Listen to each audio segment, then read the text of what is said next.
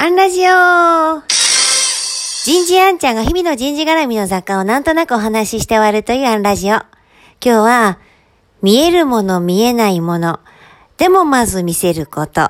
こんなテーマでお話ししてみようと思います。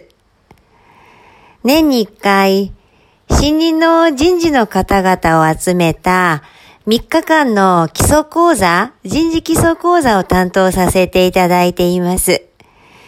その中では、私からの情報提供だけではなくて、その講座の卒業生の方々によるパネルディスカッションや、企業の人事トップの講演会なんかも盛り込まれます。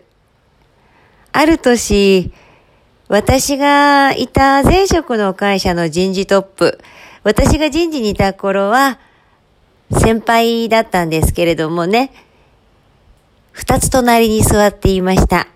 その先輩が人事トップになられておられて、講演会にお越しくださったんです。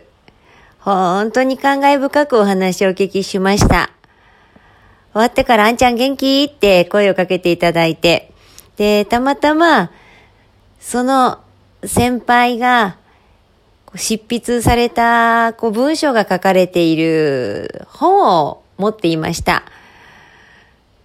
それも新任の人事の方々に一つ紹介しようと思って持っていたものだったので、ああ、先輩、私ちょうど今日この本持っているんです。よかったら、先輩の記事のところにサインくださいってお願いしたんですね。お、書いちゃっていいのか？古本屋に売れなくなるぞ。絶対売りません。なんて言いながら、えペンを渡して書いていただいた。日にち入れてくださいね。あんちゃんやって入れてくださいねって言いながら、そこにこんなメッセージが残されていました。心は形を求め、形は心を進める。なんかもう本当に先輩らしいなって思いましたし、この短い言葉でも人事に携わってたくさんの喜怒哀楽を人事で経験したことがある方は何がしらかのご自身の経験と紐づくんじゃないかと思うんです。心は形を求め、形は心を進める。組織の思いが人事の仕組みという形を作ります。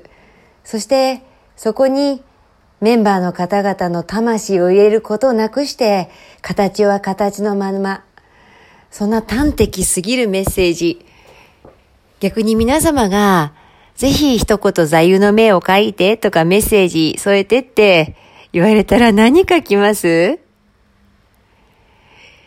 今日はここまで。次回もお楽しみに。